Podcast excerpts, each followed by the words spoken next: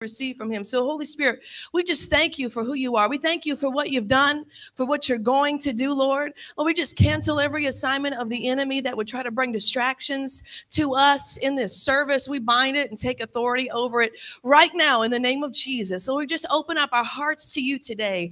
God, we, we just thank you, God, for divine appointments, for divine connections during this conference, for divine relationships this morning.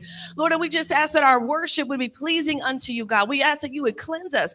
God, we just thank you, Lord Jesus, that this is our time. This is our season, oh God, for breakthrough, for miracles. In Jesus' name we pray. Amen. Hallelujah. Y'all ready to worship the Lord today? Amen. There is nothing that is impossible. Amen. Nothing's impossible. Hallelujah. Thank you, Jesus, that there is no situation, no circumstance, no sickness, no disease, amen, that is too hard for our God. No COVID, come on, somebody. There's nothing that is too difficult for our Lord and our Savior. He's our source. Thank you, Jesus. Hallelujah. One, Hallelujah. two, Oh, intro, two, three, four, five, six. hey, somebody's trying to tell us what to do, and we rebuke that in the name of Jesus. Hallelujah. Amen. She's always got something to say. Hallelujah. We are excited about what God has done, what He is doing today. Amen. I love this song. It says that there's nothing that's impossible. Amen. Hallelujah. We give you praise. We glorify you today. There's no one like you, Jesus.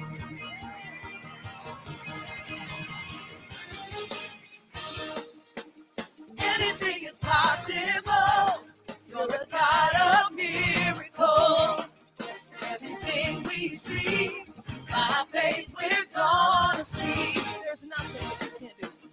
There is nothing you can't do. Every word, every word you say is true. Lord, you never fail. Lord, you never fail. People, people will prevail. We're not afraid of giants. We're not afraid of giants. They always fall. They always fall. Lord, we know you hear. Lord, we know you hear. Every time, every time we call. Shout if you believe it. Shout if you believe it. Everyone comes down. Everyone comes down. Shout because you know that. Shout because you know that. Nothing, nothing's impossible. Oh, so shout if you believe it. Everyone comes down. Everyone comes down. Shout because you know that. Shout because you know. Nothing, nothing's impossible.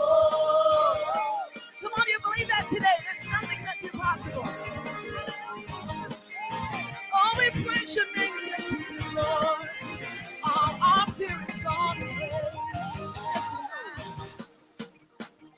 Fear is gone away. Every day, every day we walk by faith. Overcome. We have overcome. Already won. Already won. You've given us the victory. You've given us the victory. You supply our every need. Got history. Got history. That's why. That's why we still believe. We can speak to mountains. We can speak to mountains. They have to move. They have authority comes, comes from you. Shout if you believe. Come on, you this one.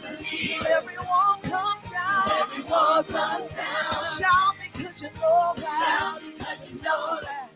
Nothing's impossible. Shout if you believe it. Shout 'em a shout. Everyone comes down. Everyone comes down. Shout because you know that.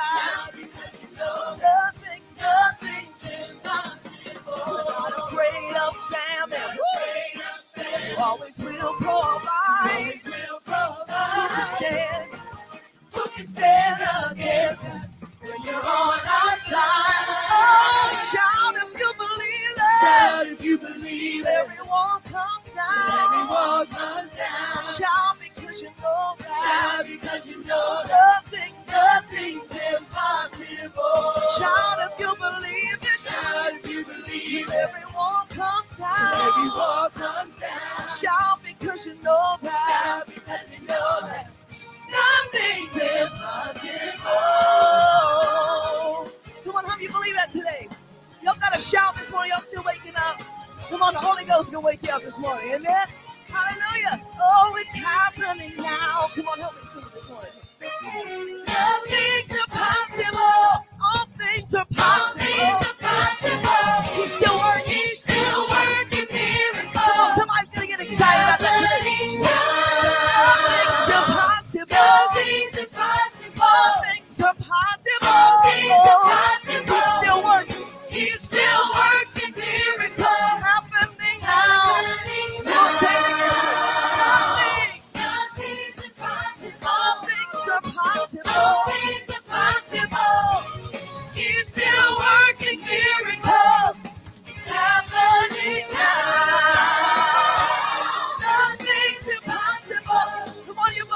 All things are possible. He's still working miracles. It's happening now. Come on, somebody shout if you believe that this morning. Hallelujah. Come on, if your neighbor's struggling to believe that, just tell them, say it's going to be okay. Just come on, tell them, say your praise is going to cause a breakthrough this morning. Come on, just ask the walls of Jericho. How did they like that shout? Amen. Come on, it caused all the walls to fall down. Nothing's impossible. Nothing's impossible. All things are possible. All things are possible. He's still working. He's still working miracles. Happening now. Come on, say it again like you know it. Say nothing. Nothing is impossible. All things are possible. He's still. He's still working miracles. Happening now. Right now. Right now.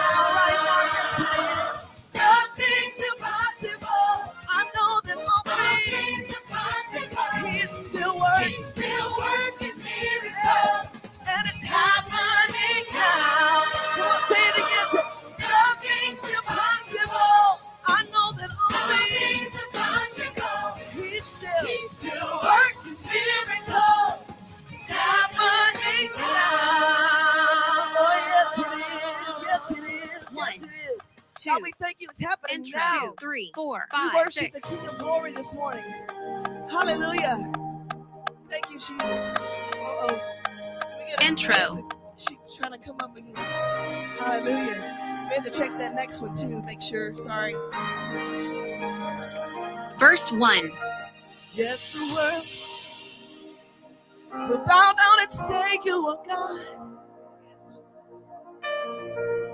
Every man, Pastor Bev wants to start it over without without the, the chick on the on the click. We don't need that chick now. No, She needs to back off. Back off. that's on me. I'm sorry, guys. Hallelujah. Right over here. Yes, thank you, Jesus. Hallelujah. We worship you today.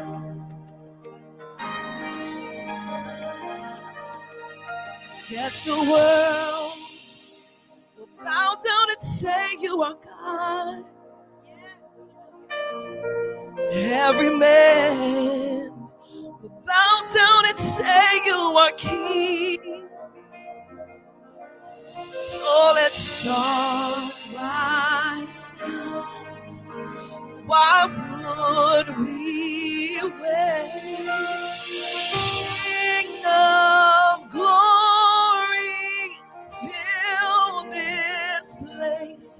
Just wanna be with you. Just wanna be with you. King of glory, come and fill this place. Just wanna be with you. Just wanna be sing it to him? Yes, the world. Yes, the world. Bow down. Bow down and say you are God. Every man. Every man. Bow down. Bow down and say you are King. So let's start right now. So let's start right now. Why would we wait?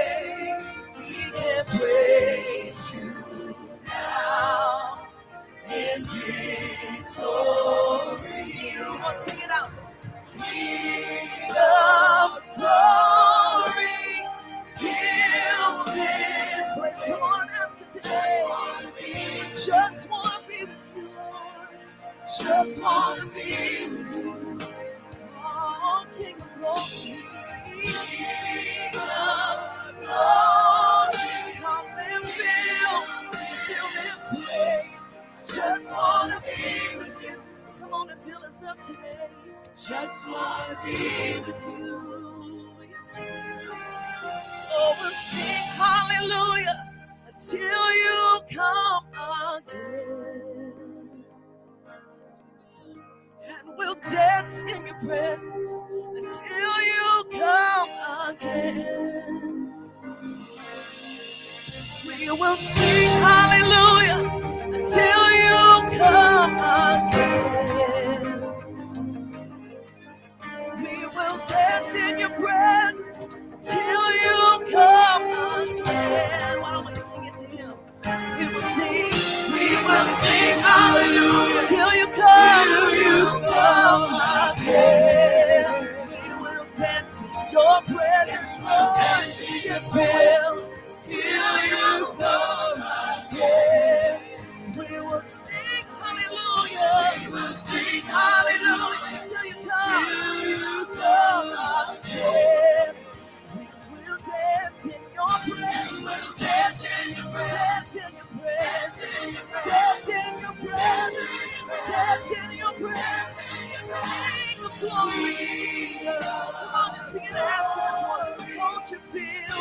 Holy Spirit, we need you. Come and feel. Just wanna be. Just wanna be with you. Yes. Just wanna be. Oh, yes. Come on, sing it to me. We want you to know, Lord, that we want you. We need you, Lord. Come and fill this place. Just wanna be. Just wanna be. with you. Just wanna be. with you. King of glory, fill this place. King of glory, come and fill not just this physical place, but God, in my heart, in my spirit today. Come and fill me up, Lord, till I overflow. Because we just want you, Lord. We didn't come for entertainment or to play church today, God. We just want to be with you. Yes, we do, Lord. King of healing, fill this place. King of healing, fill this place. King of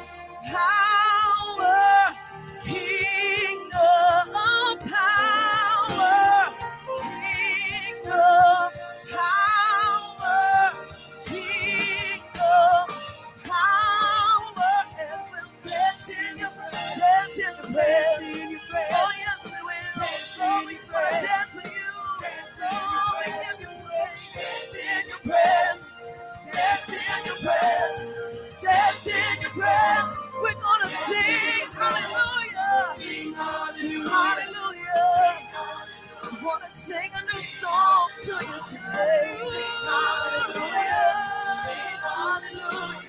Sing hallelujah. Sing hallelujah. We invite the Holy Spirit to take over in our lives today. Come and speak what you want to. Come and move how you want to today. We just want to be with you. Oh, yes, we do, Lord. Come on, just tell them today, God, I just want to be with you. One. Hallelujah. Two. We just want to be with you, Jesus. Intro. We give you Two. glory. We give you three, praise. We give you honor for it. We thank you for everything that you're doing, everything that you're going to do, oh God. We thank you that you are the way maker, Lord God. We give you praise, Lord Jesus. We thank you, God. God, that you live in our praise, that when we praise, that your presence comes down. Lord, and that you meet every single need. We thank you for healing, the King of healing, the King of glory, the King of power Yes. that is in this place right now. Hallelujah. Hallelujah.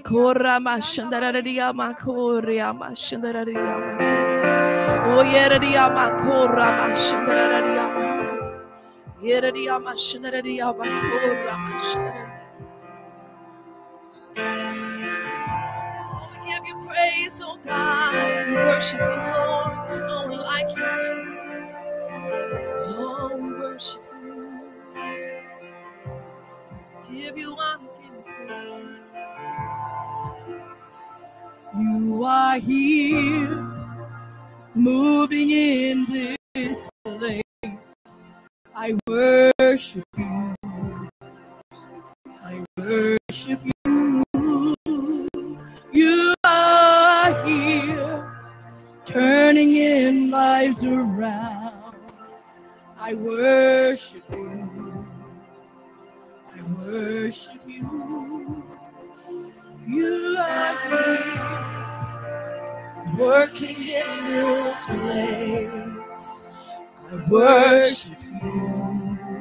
on, if you know it, sing it. Worship you. You are here. Moving in our midst. I worship you. I worship you.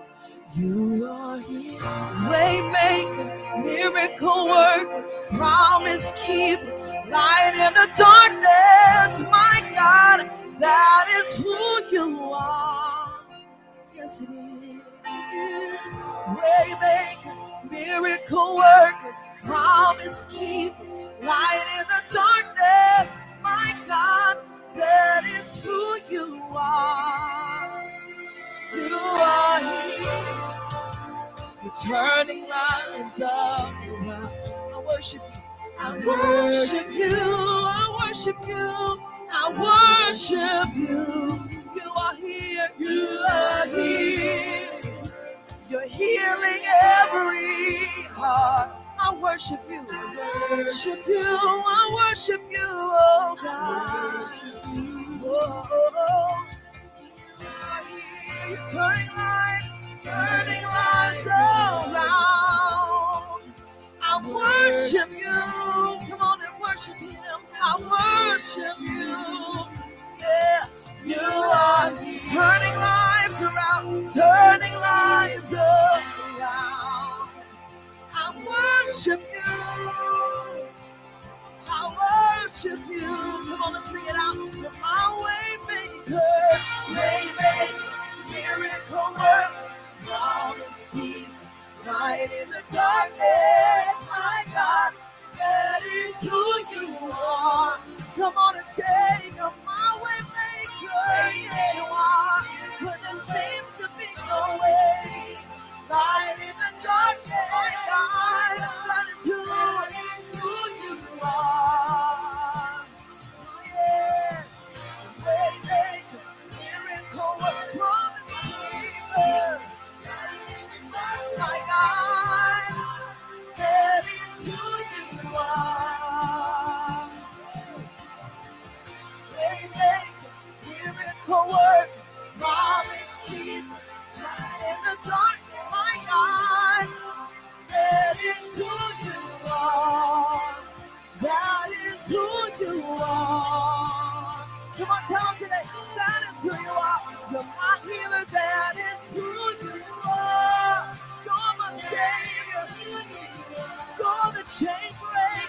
you are. That's who you are to me. You're my savior. You're my healer. You're my deliverer. That is who you are. Come on, we want you to know that you're everything to us. Yes, you are. Oh, come on, just worship him.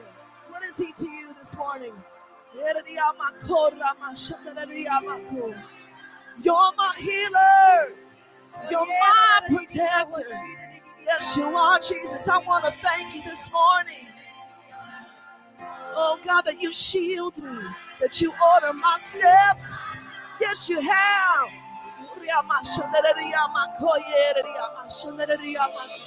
Even when I can't see it, you're working. Even when I can't feel it, you're working. You'll never stop. You'll never stop working. You'll never stop You'll never stop working. Cause even when I can't see it, you're working. 'Cause even when I can't feel it, I know you're working. You never stop. You never stop. Come on, sing it out. Even when I can't see it, you're working. Even when I can't feel it, I know. You never stop. You never stop working. When I can't see it, you're working. Even when I can't feel it, you're working. You never stop. You never stop. You never stop. You never stop. Stop working. Waiting. See it, you're working. Right in the darkness, my God. That is who, that is who you are. Who you are to me. Waymaker. Miracle, That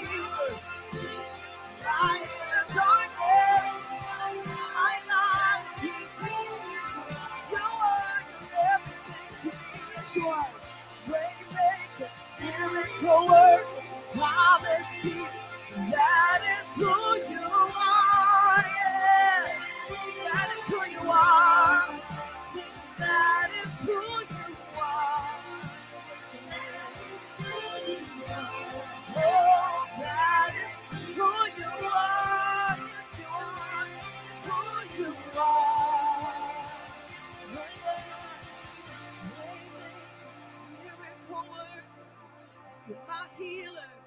My deliverer. God, you set me free. You're my salvation. You sit closer than a brother. You bring healing to my soul. Yes, you do. God, we receive it this morning. God, whatever you have for us, we open up our hearts and receive it this morning. God, we thank you that you make a way where there seems to be no way. Yes, you are. You're always faithful. You're always there. You're always on time, oh God. God, we just want to give you praise this morning. We thank you, Jesus, that, that there shall be none sick among us. God, that we would walk out and live out your word, oh God. God, that we would be free, oh God, now. We would be free now, not, not just when we're taken up in the by and by, but you paid the price for us to live free now. God, and we receive that freedom. We receive it today. Yes, we do. Come on, just lift your voice. Oh, we sing a song to you, Lord. There's no one like you, Jesus. Oh, we thank you, Lord. We thank you, God, that you are our healer, that you are our way maker, God, that even when we can't see it, even when we can't see it, God, we know that you're working. When we can't feel it, God, we know that you are working, oh God, on our behalf. We thank you even for this nation, for our families, oh God, for our communities, our cities. God, that you are working. God, and that you never stop. You never stop. God, and we thank you, Lord Jesus. God, that we can put our faith, our hope, our trust in you this morning. God, and we thank you that today is a day marked in spiritual history. Oh God, that this is going to be a turnaround for us. God, things that we have been praying for. God, that there's going to be a turnaround. There's going to be a breakthrough that takes place today. In Jesus' name, we open up our hearts to receive it today. God, we expect the supernatural intervention of God. I anticipate the supernatural, inevitable intervention of God. And we thank you for that today. In Jesus' name we pray. Amen. You may be seated. We're so glad that you're here. And um, Pastor Bev is going to share. And then after that, we have some other people, people that are going to come and share, but we're so glad that you're here. We are so excited about what God is going to do. And I just want to thank all those who came, who were already part of our church that's, you know, serving and volunteering, to our media crew there, and then to the amazing people who came uh, yesterday and were like, hey, do y'all need help? We're like, yes. You must have heard our cries and our pleas to heaven because we needed help getting stuff done with registration. And we are so glad that you came and helped. And um, if you are interested in, uh, we have on our QR code on the back of your badge, there's a little QR code that you can scan. And it's just a private website link we've created just for our registrants. It gives you a list of activities, um, restaurant suggestions that are nearby. Um, of course, you know, there's all kinds of places here in the area to do. And then, um, in addition to that, is our schedule. So, um, just to let you know, uh, I know that Pastor Bev had shared that. But anyway, we're so excited that you're here, and we're just believing that this is going to be an awesome time for you to be refreshed, to connect with other believers. You know, we believe in divine connections. Amen. And um, so we're we're excited about what God's going to do. Good morning. I said good morning. All right, that's what I'm talking about. I always have the hardest job at church because I always talk after my wife. And she she's a powerhouse, amen. Come on, she was literally born on the church pew, and I was raised heathen till I was 22. And because his family's here, there was a guy named Brett Lewis that took me to a church service in April of 2002 and a guy named Julio Malera preached about the Holy Spirit, and I walked down and received Christ, and was 20 years ago. Come on. And I love the Word of God. Come on. Listen, if you went to high school with me, pastor, they would have said more like prison. I mean, I was that guy. Come on, we not to glory, but I'm just going to encourage you that have family members that are far and away. Come on, we we were dropping fireworks in the stadium bleachers inside and pep rallies. I mean, we were not doing smart things. But God, come on, but God, come on. And he takes Saul's and he makes them Paul's. Come on. And, he, and, and it's the word of God. So I just share that with you because if you have family members and you're like, those knuckleheads, they're never going to get it right. Listen, hold the line and pray and watch what God would do in their life. And so uh, I just challenge you that. And I just feel led this morning because there's a lady in our church that um, and I won't be long, but she's fighting some serious health stuff. Amen. And she would love to be here, but she can't. So let's just take a moment and pray for Miss Denise. I'm sure she's watching online, but I just want to send encouragement to you, Miss Denise. We just lift you up in the name of Jesus. Hallelujah. Father, I speak to the cellular level in her body, oh God. Father, that it would line up with the word, oh God. Father, that there would be healing upon her, oh God. And Father, that there would be no sickness, oh God. Father, I thank you, Father, for the power of the Holy Spirit just to move upon her now, oh God, to bring bring encouragement, God, to bring relief to her, oh God, to remove the pain, oh God. And Father, I speak to disease and death, and I command it to go in the name of Jesus. Amen. Well, real quick before Brother Herman comes to share with you, I want to share something. You know, we are in multiple world crisis. You know, I don't care what your background is. If you can't see that we're in a crisis, then I don't know if I what I can tell you. But the Lord spoke to me and he said, I am an expert in showing up in the middle of crisis. Listen to me in John chapter 20, verse 19 through 22. He says, So it was the evening that day, and the first day of the week, and the doors were shut, and the disciples were, for fear of the Jews, they were hiding because their master had the Jesus, come on, that he had walked with and that they ate with and they lived life with for three years. He had just been crucified. And now Peter's out denying him. Come on. And now they're locked in a room, scared to death because they have no idea what is about to happen. And in the middle of that room, Jesus came in and he stood in the midst of them and he said, Shalom Aleichem, my peace be unto you. And when he said this, he showed them his hands and his side, and the disciples rejoiced when they saw the Lord. And Jesus said to them, Peace be with you, as the Father has sent me. Listen, there is a resound. I don't care what's going on in the news. There is a resounding thing that God has put in my heart that He is calling peace upon His people. Come on, not the peace that the world gives. Come on, but but the peace that God gives. Amen. Story after story after story in the Bible, the Lord shows up in the middle of a crisis. You know what a miracle is, right? It's something that was never supposed to happen. Come on. We can do it our own. We don't need a miracle. Come on, but when it looks bleak, when it looks hopeless, when it looks like there's no way, then God, come on, then God shows up and says, Peace be with you. And after that, he breathed upon them and he said, Receive the Holy Spirit. That's my prayer today that one, that we would have peace. Come on. No matter what happens, that we would have peace, but that the Lord would breathe on us today, his Holy Spirit. Father, we thank you for this day, Lord. Father, let your spirit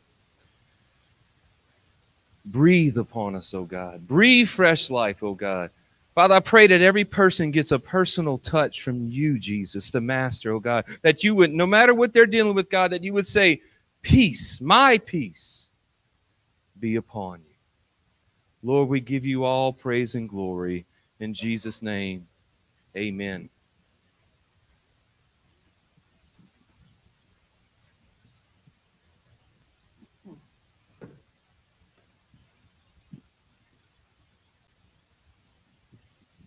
I just want to introduce this next young man that's coming to share. He is our nephew in law. I think that's how you say that. He's married to our niece. And God's hand is upon his life. He is a lay minister at our church and he works on our media team. Phenomenal man of God. Both he and his wife, powerful power team. We honor them, appreciate them, respect them. But as a young couple, they are entrepreneurial, own two businesses 100%, and two other businesses 50%. God is blessing them. And I wanted to say that to encourage you because, you know, last night as the words were coming forth um, about inventions and about businesses, I can't remember the exact words, but, you know, it's all online. I'll have to go back and watch it again. You know, take that step. Take that step when God puts dreams and visions in your spirit, take that step and get out there and dare to see what God will do. Because if God births it, God did not, I, I, a saying I, I have been saying since I was a child, God did not create me to fail. He did not create you to fail. So I just want to encourage you and I want to introduce Herman. And maybe if you're saying, hey, I want to I want to get that business going, but I'm a little leery, I'm a little concerned. Get with Herman and Amanda. They will encourage you to take that step out. Thank you, Pastor Bev. That was really sweet. I'm about to take her on the road with me, y'all. That was a phenomenal introduction. How many people are having a wonderful time?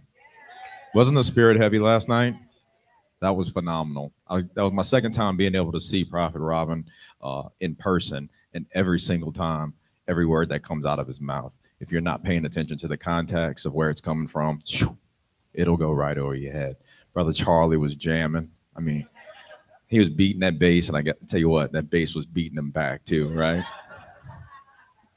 no, but um, Prophet Robin was phenomenal. Um, every time he said, I really shouldn't say this, I just got giddy like a child. I really did. I was like, come on, Prophet, give it to us, give it to us. But um, we're going to prepare our hearts for giving this morning. This is just going to be a normal Sunday more than tithe and offering for those members of Praise Church of Louisiana. But I wanted to share with you something that's been heavy on my heart uh, just for the last couple of weeks as I do my own research and I do my own uh, my own preaching. So if you got your Bibles, will you turn it to uh, to Ephesians chapter six real quick, and then I'll turn it over to uh, Pastor Garland. He's got a phenomenal message for us this morning.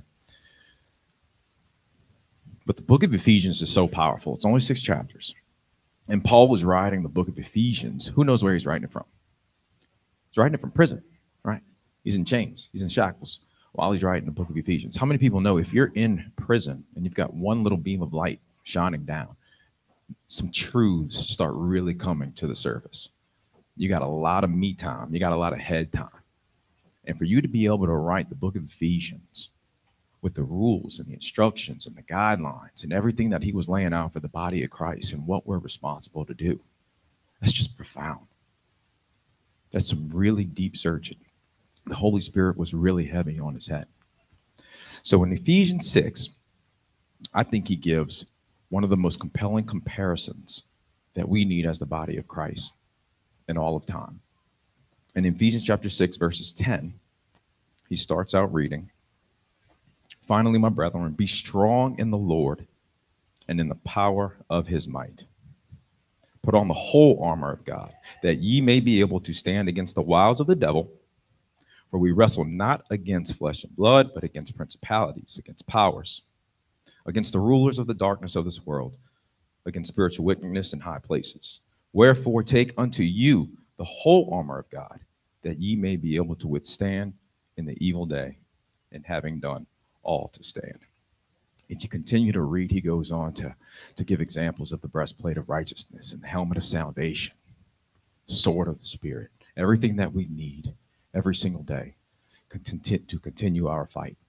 Like Prophet, like uh, Prophet Rogan said last night, to stay the course. You know, as we were driving up here, uh, it was a long drive. And, uh, you know, Carter's telling jokes, Monroe's singing jingle bells. You know, they got, we got the Encanto soundtrack playing in the background on repeat. Parents know what I'm talking about. And uh, in between, the wife and I are having conversations about Dale Partridge podcasts. I don't know if y'all know who that guy is, but a song comes on. And I said, Man, I, I wonder where she's been. It's a Christian artist. I said, I wonder where she's been. She hadn't come out with an album in a while. And my wife says, with all that shalom attitude, well, hopefully she's been reading her Bible. I didn't know the I don't know the backstory of the artist, so I really didn't get there. I just stayed stayed in my car, just driving. not going to get into it, but something right after that happened that just touched me. My eight-year-old son in the back seat goes, "Well, Daddy, do do all Christians read the Bible?" All he knows is what we do in our house, and we read the Bible. We read it all the time. We read it in different contexts. We tell the stories. We ask what it means. What is the message that is being portrayed? He was asking, do other Christians do that? Does a Christian need to read the Bible? Watch this. Does a Christian need to follow what's in the Bible? All of that spirals from that one question that he was asking. So then that turned into another 35, 45 minute conversation as we're driving as to why Christians need to read the Bible. Amen? So this morning, uh, the ushers are going to get the uh, the envelopes out. And if you know how to give uh, online, praisechurchoflouisiana.com. For those, uh, continue please to support and be diligent with us. But I want to share one last thing with you, and then we can go. I've got a beautiful little three-year-old. I love talking about my kids. If you can't share, if you can't tell, I got a beautiful little three-year-old. And if you've ever stood uh, like over a toddler or a child and watched them color, it's beautiful, but it's also heart wrenching at the same time. They're just all over the place. They're all over the place. I so badly want to grab that color from her hand and just help her out. Baby, stay here. Stay here. The blues go here. The reds go here. The greens go here. But I can't do that. I have to let her finish coloring her picture. How many people are happy that we don't have to color our own picture? We have the Holy Spirit we have God giving us guidelines. He's giving us a roadmap. He's giving us instructions to follow how we can stay inside the lines. But guess what? God can't take the color from us. We have to continue to hold the color. Amen. We have to continue to stay inside the lines. Stay the course, everybody. We got to stay inside the lines right now more than ever. Okay? Get your envelopes ready. Um, I'm gonna pray real quick, and then we'll go ahead and give. Yeah, we're gonna have the ushers come around and get an envelope from everybody. Um, if you're a member, this is a regular church service. We, we thank you so much, like I said, for your diligence and your support. If you're not and you want to uh, give an offering to Praise Church Louisiana, you can make it out. Your checks out to praisechurchlouisiana.com. Use the tithe app and also visit the Praise Church of Louisiana.com. Amen. Dear Heavenly Father, we thank you so much, Lord, for all the blessings that you've given us, Lord. They overpour and they over, overpour and overpour. We're so undeserving of your grace, your mercy, and your unconditional love. I ask you now, now right, Lord, to uh, soften the hearts and the ears of everybody that's in this congregation this morning, Lord that they have the opportunity to experience your glory and your power, Lord, on a level that they've never, ever experienced before, Lord. Bless the pastors right now, Lord. Give them the power, Lord. Speak and work through them, Lord, and then continue to help everybody, Lord, on their on their path. We thank you, Lord, and we pray this in your Son's name, Jesus. Amen. Amen. Amen. Amen. If ushers would pass those offering plates, and then I'm going to get ready to preach.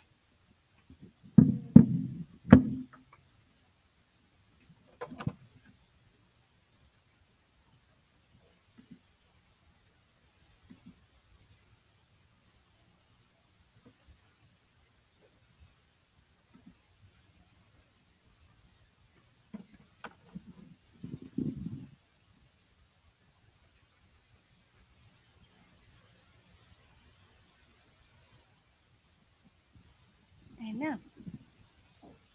Praise the Lord. Um, I know we have people watching online, but for those of you that are here in that uh, conference with us, we just want to encourage you to have some time this afternoon. Enjoy yourself. I did. I haven't looked at the weather. I know a few days ago they said it was going to rain today, so I don't know if it's raining all day or not. But you know, Cades Cove is beautiful in the mountains if you want to go drive through there, and there's so many activities and things to do. Or if you're like me, the highlight of the day would be to take a nap.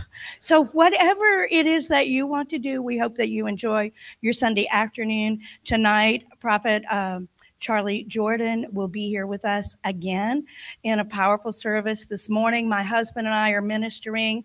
I've been in prayer this morning about our, our ministry at home, and we have anointed people leading the service there. And I know that God's going to touch lives there as well. But this morning, you know, we I shared briefly just last night. I said when we were putting together this conference, we selected prophetic flows that flow in a variety of ways, whether it's to the nations or to the individual. And so this morning, what I'm going to share is a little bit of more, I guess, a teaching. Um, I am a preacher, but sometimes I feel led to teach. So who knows how it'll come out. But on some different points about the prophetic. When we chose the name for this conference, we every year we ask the Lord, give us a prophetic name for the conference of what you're wanting to accomplish, how you want us to focus. It's time for us to be awakened to the sound. You know, we've we've got to be awakened. You know, throughout the word of God, the Lord keeps telling us over and over, wake up, wake up, wake up you know uh, and so we've got to be awakened and there is a sound in the realms of the spirit that we must tune into. The last two sundays at my, our churches i preached on shout and about the power of your shout. And i shared how that you know god tells us to shout Throughout the Psalms, there's several times he commands us and tells us to shout. If you don't think there's power in your shout, ask the walls of Jericho. There is power in your shout. So I'm going to talk uh, for a moment as I get into this on a forerunner. What is a forerunner? A prophetic flow is a forerunner anointing. A forerunners forerunners are called to go ahead of the broader body of Christ to prepare the way for the people. Now more than ever, we're living in a prophetic season where we need to rise up. In the book of Corinthians, Paul writes, covet to prophesy. It doesn't mean that each and every one of us holds the office of a prophet, but it does issue this level of a challenge.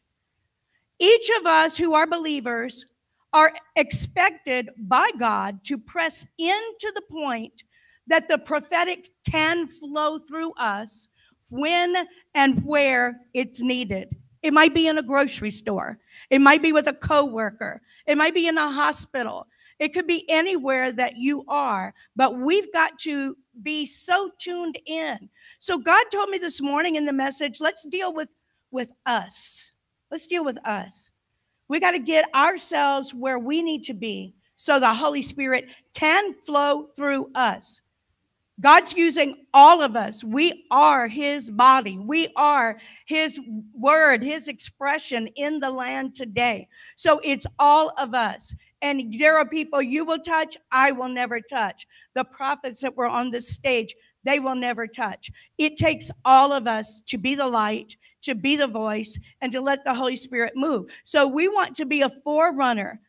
Forerunners are laborers. Uh, our forerunners' labors are primarily to pioneer a new expression of God's heart and work.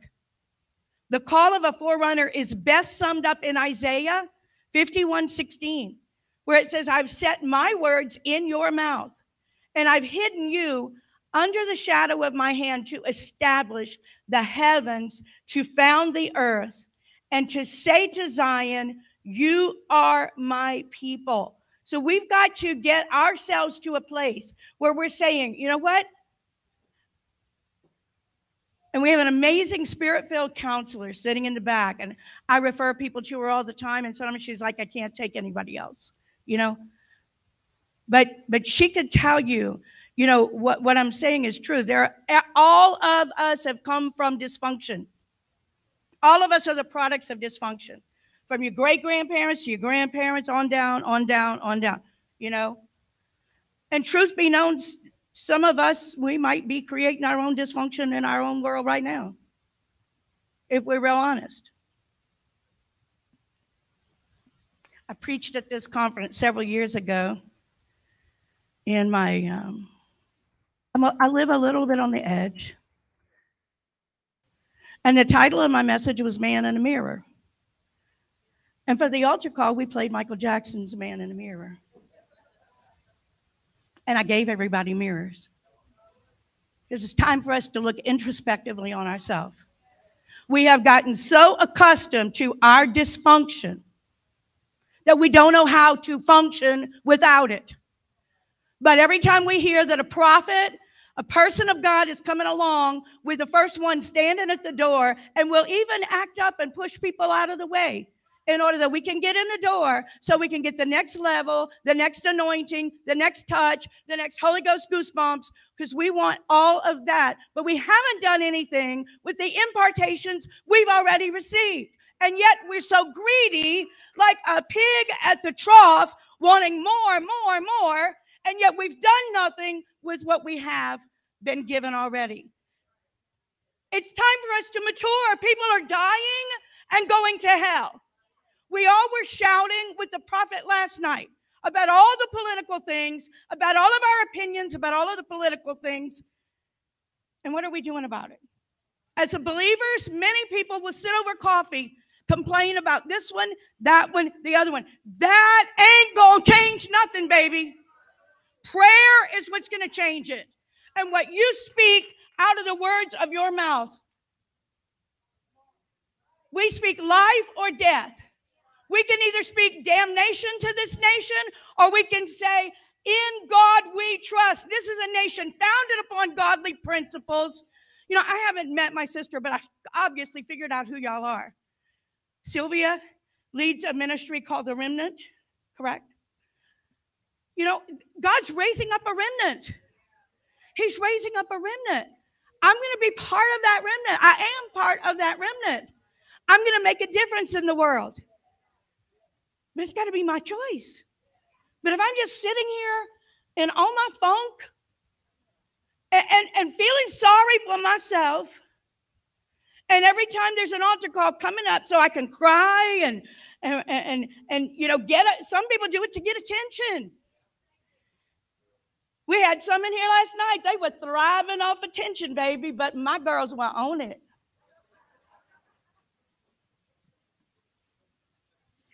When they come to church and shout and carry on and then turn around to see who's watching them, hello, there's your sign. You ain't even got to have discernment.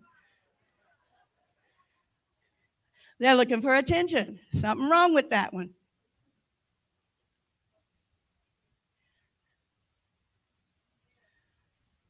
We got to get to a place where we're mature, we're growing up. We're growing up. I know you've got issues. I know you've been through hurdles. I know you have problems in your life. But wake up. Wake up. We got to discern the sound. You see, the spirit realm is speaking 24 7. The demonic realm and the Holy Spirit when I first began to step out and speak and flow in the prophetic realm, I remember specifically the first time God gave me the name of somebody. I was preaching a conference in Wisconsin.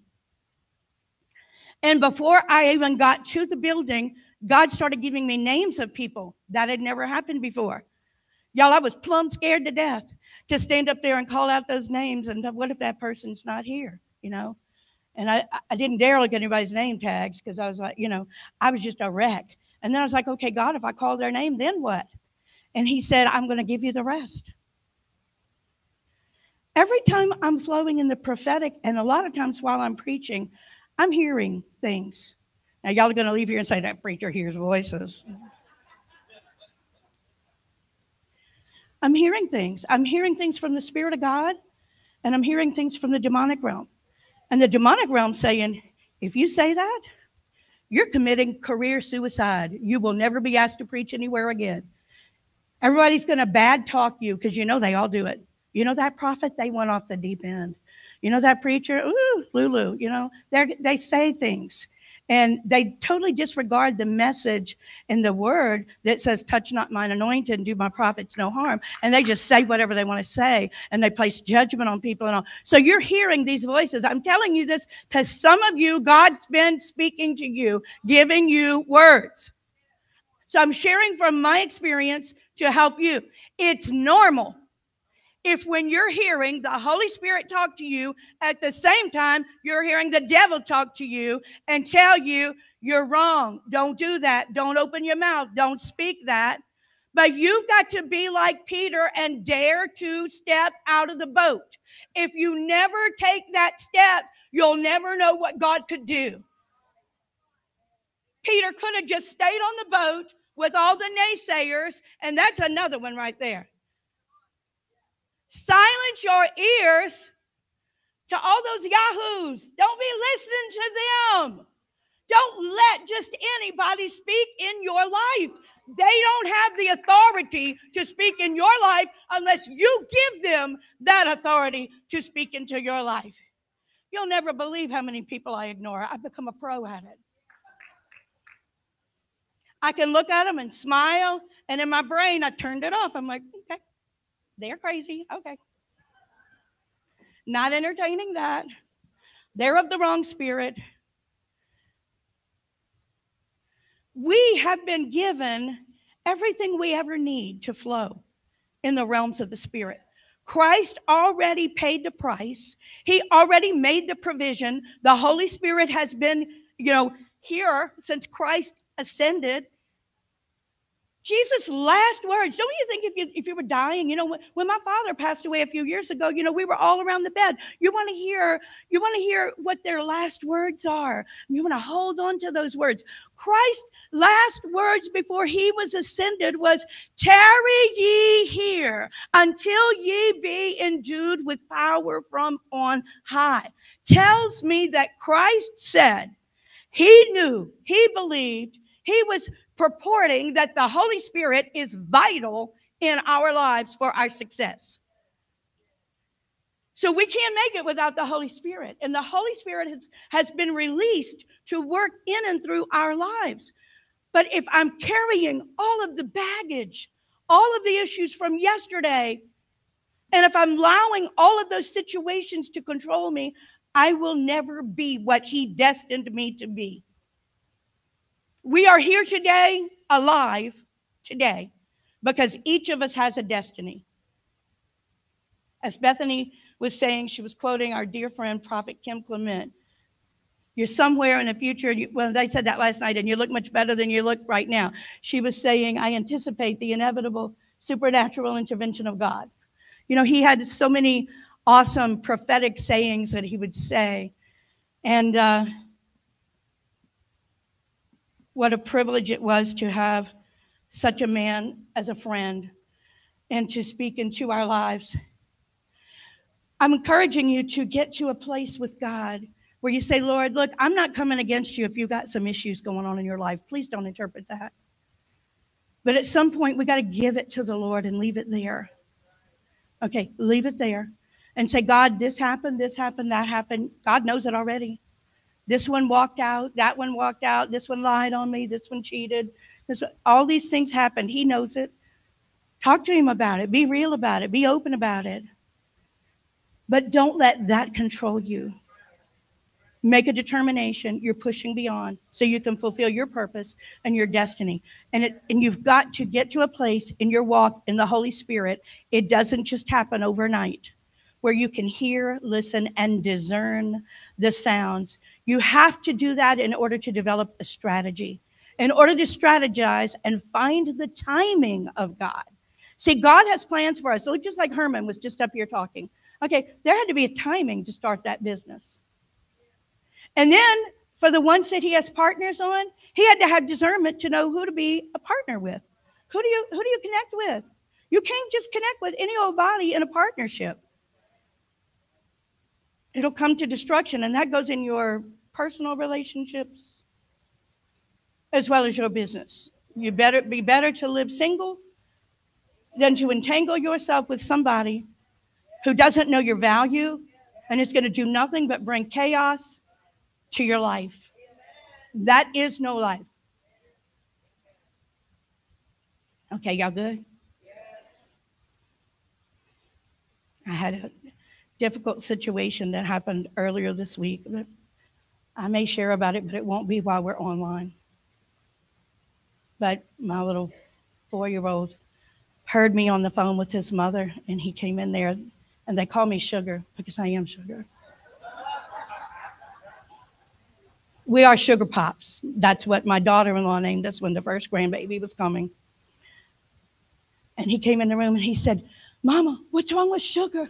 And he said, Sugar, take a deep breath, take a deep breath, which we don't know where he ever even heard that. And then the next day he called, he said, he, said, Pops, he said, Pops, I need to tell you something with the, you know, with the P. I need to tell you something. Something happened to Sugar. And I told Sugar, he said, I worried about Sugar. He said, I worried about her. And he said, I told Sugar, take a deep breath. Oh, he said, take a deep breath and count to four. Okay, y'all knew you were going to hear something about a grandkid. And that's only this conference only just begun. You might hear a few more grandkid stories. Sorry. Psalms chapter 8, verse 2 says, Out of the mouth of babes and sucklings hast thou ordained strength because of thine enemies, that thou mightest still the enemy and the avenger. That word still there means to silence. That means if I want to get the enemy to shut up, how, I, how do I do that? By praising, by shouting, by extolling his name above everything else, by decreeing, by declaring. This may be what my situation looks like, but this is not how my situation is going to end because, and quoting the word of the Lord that He's given to you in your spirit. Amen. I'm going to come to close in a minute because my husband's coming to share. But I'm going to close out in, by sharing just a few minutes out of Ezekiel chapter 12, verse 21. Are you able to pull that up, Gerard? Thank you, honey. We're going to read a few verses there. Ezekiel 12, 21. I have preached from this many times, but I feel like this so describes where we are. It says, And the word of the Lord came unto me, saying, Son of man, what is that proverb that ye have in the land of Israel, saying, The days are prolonged, and every vision faileth? Y'all, that's what the naysayers are saying. America's all washed up. Every vision is failing. The days are prolonged. It's dragging out. Nothing positive's happening. And every vision is failing. Tell them, therefore, thus saith the Lord God, I will make them shut up, saying this foolishness, or I will make this proverb to cease and they shall no more use this as a proverb in Israel. But say to them, y'all, this is this is what we need to be decreeing. The days are at hand, and the effect of every vision. This room is filled with vision. Every one of you has vision, and each of your visions are differently different and, and have been, you know, spoken into your spirit.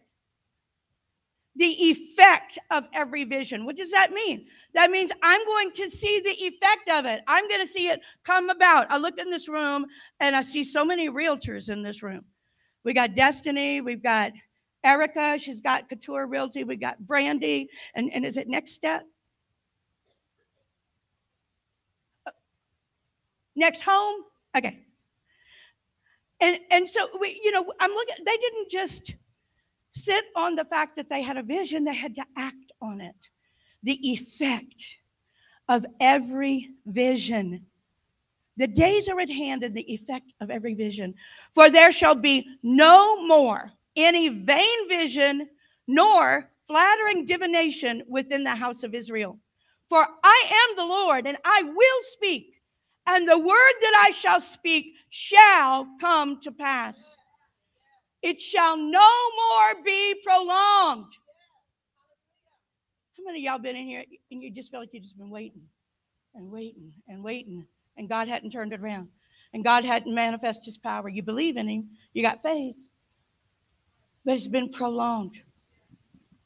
It shall no more be prolonged, for in your days, O rebellious house, will I say the word, and I will, not I might, but I will perform it.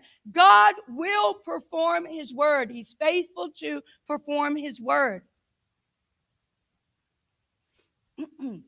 Saith the Lord God. Verse 26 Again, the word of the Lord came to me, saying, Son of man, behold, they of the house of Israel say, The vision that he seeth is for many days to come.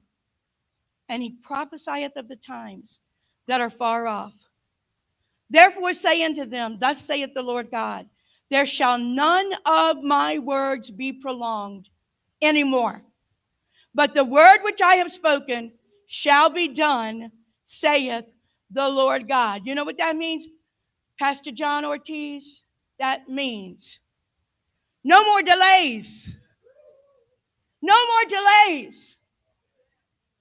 I can't look at the current situation. I'm prophesying into the situation. I'm tired of waiting.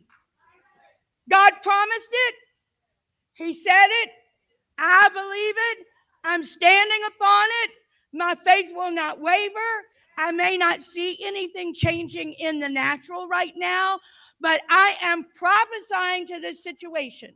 Satan, take your hands off. God said the days are no longer prolonged. I'm going to see the effect, the impact, the result of every vision. That's the word of the Lord. No more delays, no more prolonging. Amen. We've got to decree that. We've got to speak that. We've got to prophesy that. If nobody calls you out and prophesies to you, it don't matter. You have the word of the Lord in you. You prophesy it. There's going to be times and seasons you're walking through things where there's not going to be somebody you can call and ask to help with this and that or to pray with you. You got to fight it out by yourself. And in those moments, your strength is going to be renewed as you are fighting the battle and relying upon the strength of the Lord. But it's time. It's time for us to say, all this happened in the past, but it's not who I am. I will not allow it to define who I am. I am triumphant. I am more than a conqueror. I am victorious. I've been destined to win. I have not been created to fail. I'm going to prophesy the word of the Lord, decree the word of the Lord, and I'm decreeing today there are no more delays on the promises that God has spoken for my life. When we get to that place, then, then we can mature and we can start discerning the sound. Am I entertaining the Holy Spirit's voice? Am I entertaining? Is that the enemy? Is that the Lord? Is that the Lord trying to stop me? And the Lord's putting blockades, or is that the devil trying to trip me up and stop me? How many of you have ever had those questions? Why the obstacles? Is it God? Is it the devil? Who is it?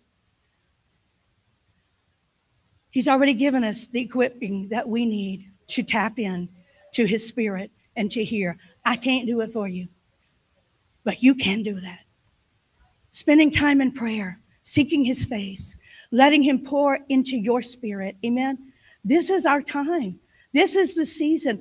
Awaken to the sound of the prophetic so you can share that sound with others that are in your world. Amen.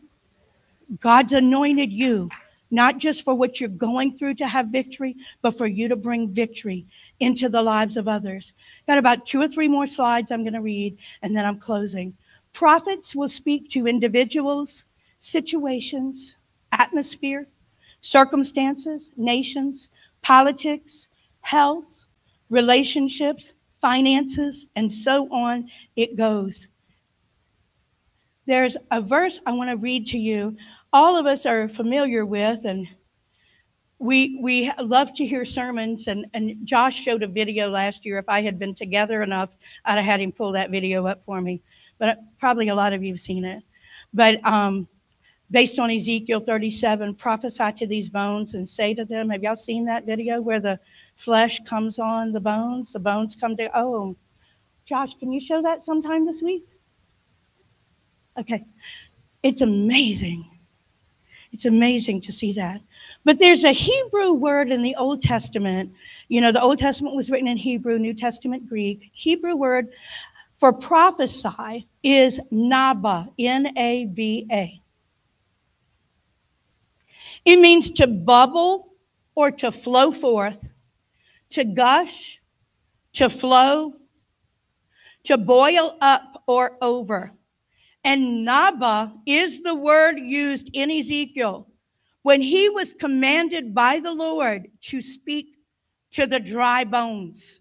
They were dry bones.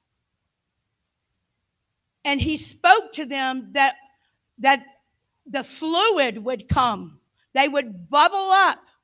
Naba, prophesy, Naba to these dry bones. You see, every one of us has seasons of dryness. And there are some of you here this weekend, and you came for this conference, and you're dry.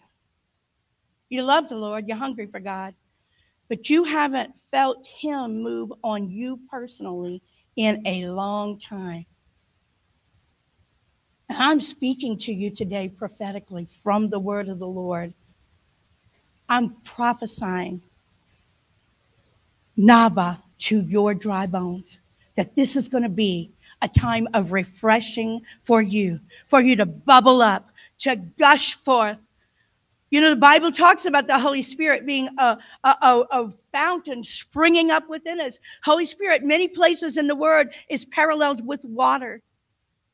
The Holy Spirit wants to refresh you. Some of us, we need to get back to our first love. We've opened doors for everything you can imagine in our life. And then we want God to move and show up. We can't expect that. That's not even rational. In your in your relationships with human beings, if you've opened up doors for all kind of other things yet you expect your intimate relationship to remain the same, it's not going to happen. Why would we think that would happen with our relationship with the Lord? It's not. So for some of us, this awakening to the sound is getting ourselves back where we need to be. Go back to your first love. As Revelation, John talks about in Revelation. Amen. And then allow the Holy Spirit to naba, to spring forth in you. God promised that the dry bones would be raised from their graves, brought back to life, and restored to their inheritance. You and I have the same promise from the Lord. Ask Him to show you the heritage He has for you. Then you speak to your dry places that are holding back your restoration. Don't wait for the next prophet to come to town or to this town or to any town. You do it. You speak it. Prophecy is simply speaking forth the mind of God. Why do we need to speak it out loud? Well, faith comes by. So, a lot of times it's really important to even read the Word of God out loud because it's building your faith. You're hearing it. You're not just reading it, you're hearing it. It might be just one scripture, but say it out loud. Also, every demonic spirit that's been tormenting you and trying to hold you back is hearing what you're saying. And they're hearing you decree and declare the promises of God. Demons tremble at just the mention of the name of Jesus Christ. So I want to make them tremble. So decree and declare his promises over your life. Prophesy to your situation. Watch and see what God will do. It's time for us to mature. It's time for us to grow up. It's time for us to naba, to allow the flow of the Holy Spirit to gush forth in our lives. Amen. So that we can be what He wants us to be in the world and then begin expecting it. When my husband and I started flowing in the prophetic realm, we would test the gifts. We would sit in a restaurant, and as a waitress would come up and walk past, or maybe the person sitting at the table next door, next to us, Garland would say, What are you picking up? And I'd say, Well, here's what I'm picking up. And he'd say, Well, I'd say, What are you picking up? We'd talk to each other about what we're picking up. And when we felt the Holy Spirit prompt us, we, we'd start praying for them. Look, we were in a restaurant two weeks ago, and the waitress came by uh, up to the table again. I said, Honey, I, I don't know her. Yeah, I don't know this girl from anywhere. I said, Everything's not okay, is it? Tears started flowing. No, it's not. And she started crying because the boy she was talking to, I never did understand what she said happened. I don't know if she was saying he blocked her or he, I don't know. Blogging, blocked her. I don't know what she said. She was crying so hard I couldn't understand it. I said, okay, well, we're going to pray for you right now. And people were watching. Other waiters and waitresses came, we were walking past. The manager had just come over and talked to us, and you know, and everything. And and she's just bawling, and we're as Father in the name of Jesus, you know. And I just began to pray for this young lady. You know, we've got to step out. I was in the same restaurant two weeks earlier, and a young couple who were supposed they were trying to come on this trip, but they got three little ones, un, three and under and they just opened a CrossFit in Baton Rouge. And so um, they were, I had, they kept calling me and saying, we want to come, we want to come, but our personal trainer that we had, you know, she's not able to, uh, she's leaving to go to another job. We need a trainer, da da da da. So we're sitting in the same restaurant because, you know, I, I hardly ever cook. Sorry. I know how. Okay, you can look at us and tell. Okay, I do know how. But we eat out most of the time and we go after church. We go late night. So, which is terrible. I know. Don't don't even tell me. I know it's bad, but that's what we do. So, um, but it's become my mission field. Okay. so so anyway, we're sitting there, and so the waitress is talking to us, and so Garland said, Well, now, are you in college? You go to LSU? Yeah, and I'm, I'm going to be a, um, a gym instructor or whatever. And I, am certified as a personal trainer and whatever. And she said, I'm going to, I, I'm in Baton Rouge, but I'm coming out here to Gonzales to go to the CrossFit out here, but it's quite a drive and whatever. I'm like, Wait, wait. I got a friend. I said, It's 10 o'clock at night. She's got three babies. She's probably sleeping. I called Renee. Renee said, Yes, give her my number. She's now working for Renee because we can tune into the spirit on so many levels. Everything doesn't have to be some deep spiritual something, but the Holy Spirit speaking to you all the time. You just got to tune in and let Him be that networker that's going to help put everything together, you know? And you can let that happen. You can let it happen for you. When you start to speak to somebody, Nina, you've always been so prophetic. Always. And, and that's why the enemy has just throughout your life tried to bring so much foolishness your way to get you off course because of that. I mean, powerhouse anointing. And once your mind's made up, nothing's going to make it change. Nothing. I know that. Fight in you. And when you when you start to step out to minister to somebody, whether it's somebody, you know, your mom shared brief with me at the workplace or wherever it is, you know, that that you're going to hear the devil talking to you at the same time as you're hearing the Holy Spirit. And that's okay. God taught me probably 20 some odd years ago, and those of you that are part of my church have heard me say this a lot of times. In my prayer time, I ask, I, I ask the Lord, silence, deafen my spiritual ears to the taunts, the torment, the confusion of the enemy, so that I will hear your voice clearly Many times when I'm laying hands on people at the altar, God was telling me they're they're being tormented, t- t- you know, and I'll lay my hands on their ears. And I'll say, in the name of Jesus, we, we silence, we deafen their spiritual ears to the voice of the enemy. See, we can do that. We have that authority so that we can have the clarity we need in the Spirit, tune into the Holy Spirit, and let Him speak into our lives. So I encourage you to do that. People are waiting on what you have to share. So step out and let God use you. I mean, this family on this road, this Jane's family, which one of you is Jesse's drummer? I'm so sorry it didn't work out, but I appreciate your willingness bringing that cajon because when Prophet called us and said he wasn't bringing his band, it was like we had a 24 hour to make it all work. Thank you for your willingness. But when Charlie said he had that loop machine or something, they decided to go with that. But um, ministry on all three of you, powerful. You haven't even scratched the surface of what God wants to do. Stay around people that are going to stretch you to let the prophetic flow. Each of you have prophetic on you. And each of you see some things the same way, but each of you see some things totally different. We see in part, we hear in part, and God's going to use you. God's going to use you in powerful ways. I got to let my husband get up here before that, you know, he starts throwing things at me. But, but um, yeah. it's his turn. We're trying to all take turns and share share the mic. You know.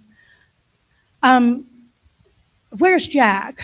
Which one's Jack? I haven't seen Jack in a hundred years. Okay, and Jack is the one that we're Connie that we're praying for.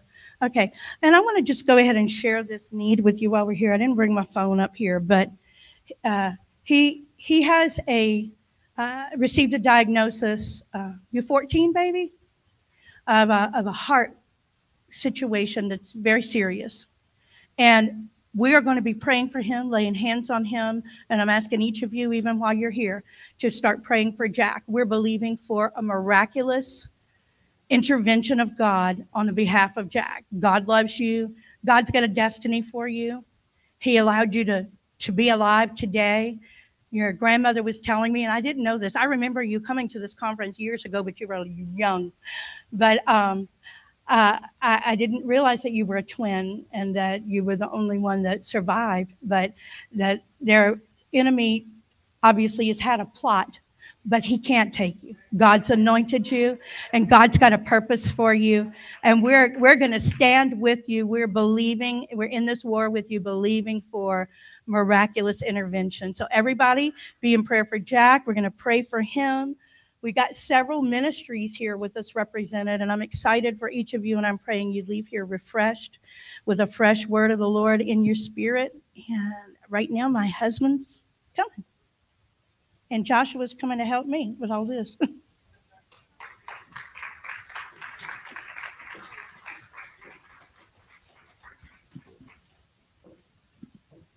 Why don't you stand to your feet just for a moment and stretch?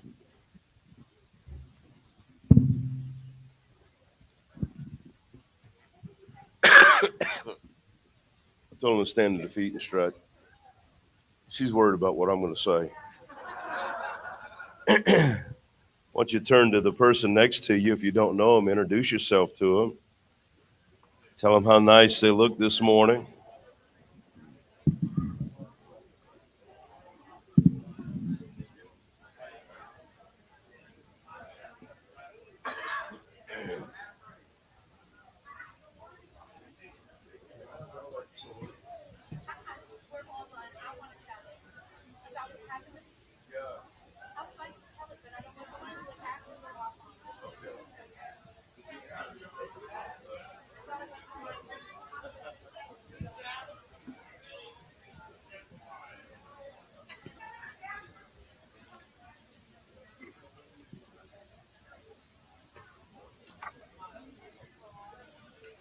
Well, this is a good day. Amen.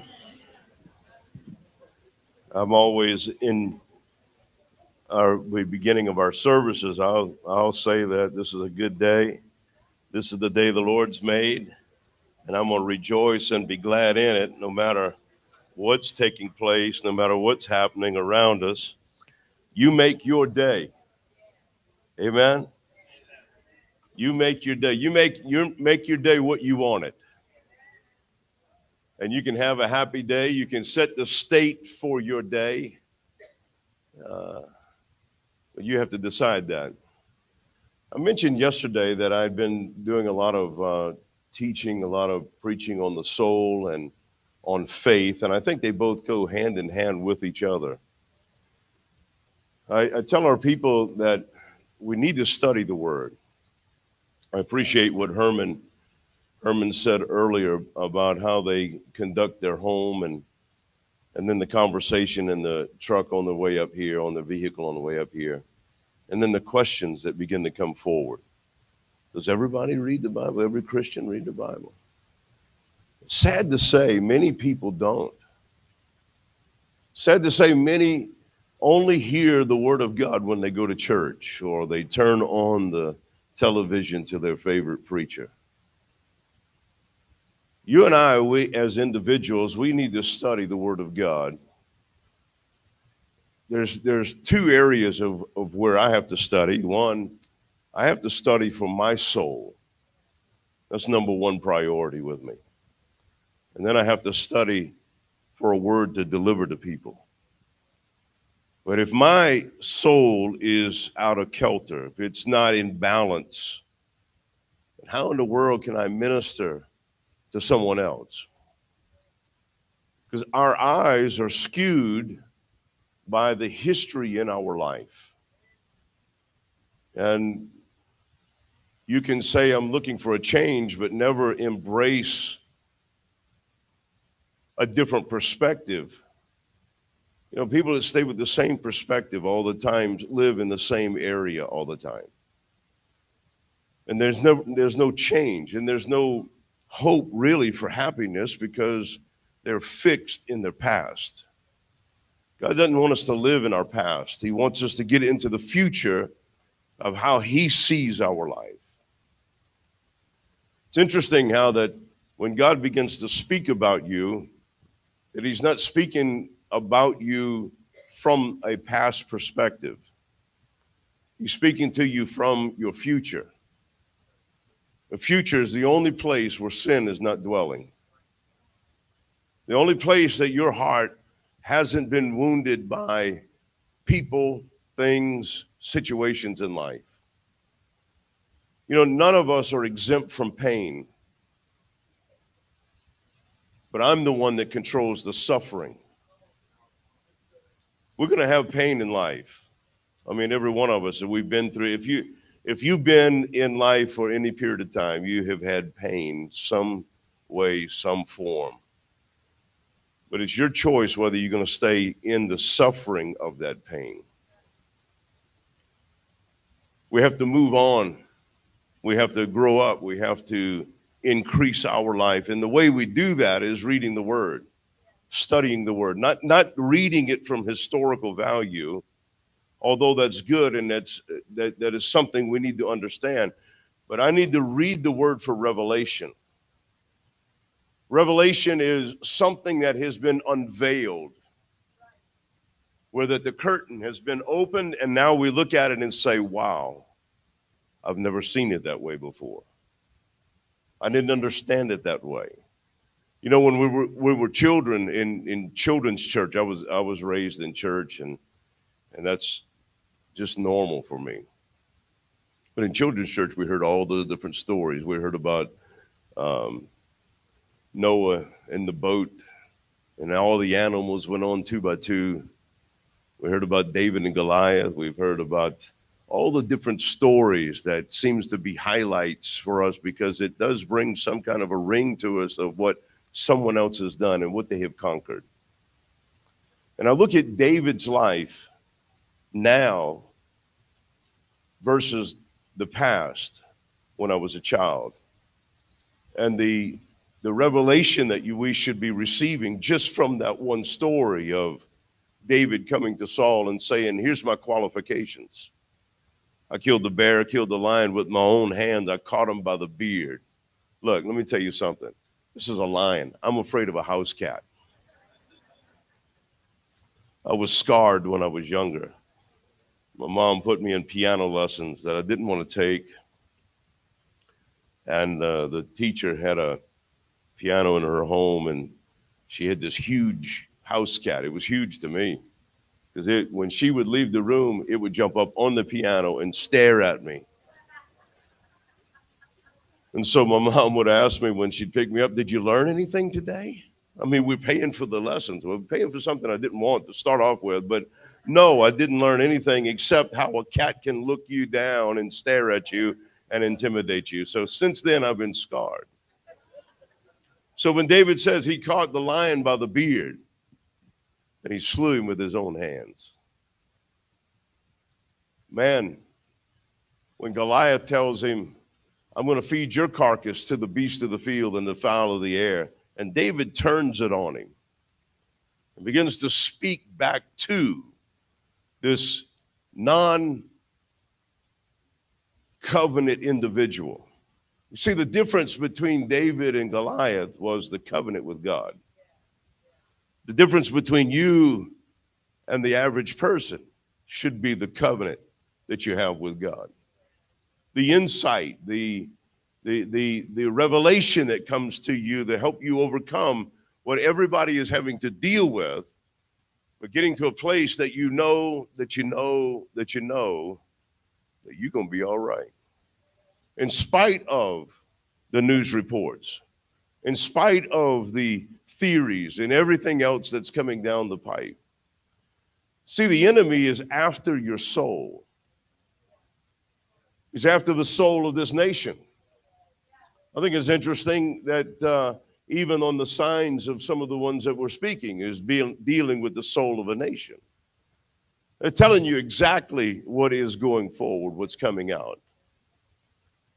In reality, every one of us is being faced with an enemy that is trying to capture your soul and bring damage into your soul. The word tells us that the word of God is sharper than any two edged sword, separating and dividing between the soul and the spirit, which tells us that the soul and spirit are so close together that many times you can misinterpret what you're feeling. You can be in a tremendous service and feel the goosebumps of the spirit, if you will, that's coming into the room and misequate that with a relationship with God. There are many people that get into services and they think because they they feel the presence of God that that tells them they have a relationship with God. No, you just brush shoulders with the Holy Spirit that was moving in and out of the room, giving you an opportunity to embrace that for a lifestyle. So, when an individual in their soul has been damaged, they begin to look at themselves as being less than able to be able, less able to get to the presence of God because of the damage. In the moment that we can get past the hurts, the people, the things that are being said, and begin to understand that God wants a relationship with me. He wants a relationship with you. And you can hear the voice of God, He speaks to you. So the word says it, it, the word is sharper than any two edged sword, separating and dividing between the spirit and the soul, just as it would between the bone and the marrow.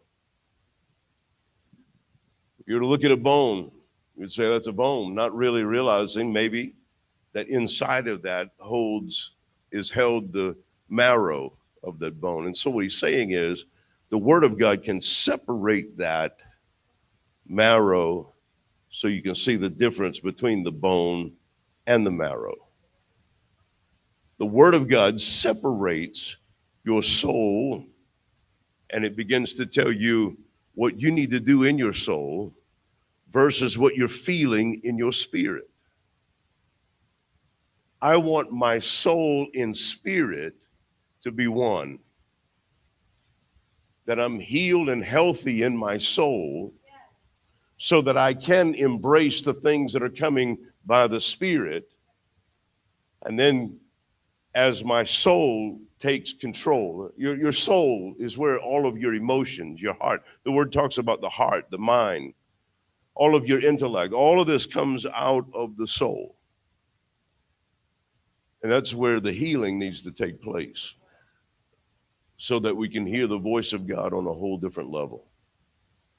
So when you when we become one with God, we get one in ourselves, and then your soul now begins to take charge of your life instead of allowing everything else to take charge of your life. That makes sense. The past only equals, uh, the the past only equals the future if you live in your past. So if I'm living in all the hurts and the pains that's come from the past, or even in the present, things that people are saying and people are doing, your future is only going to resemble where you're living.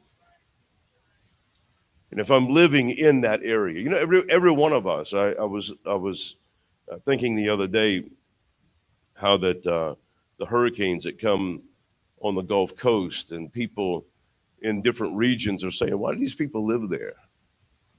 Because it's home.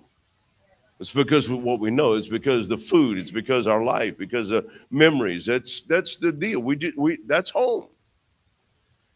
Everyone has an emotional home that we live in. And many people can't break out of their habitual emotions that keeps them tied to their past.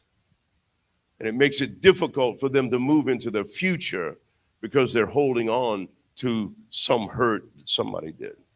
So the word tells us very clearly what we need to do forgive.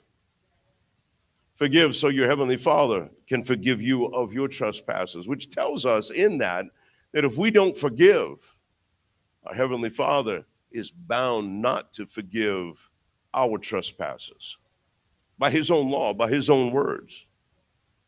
And forgiveness is really not for the other person. Forgiveness is to free you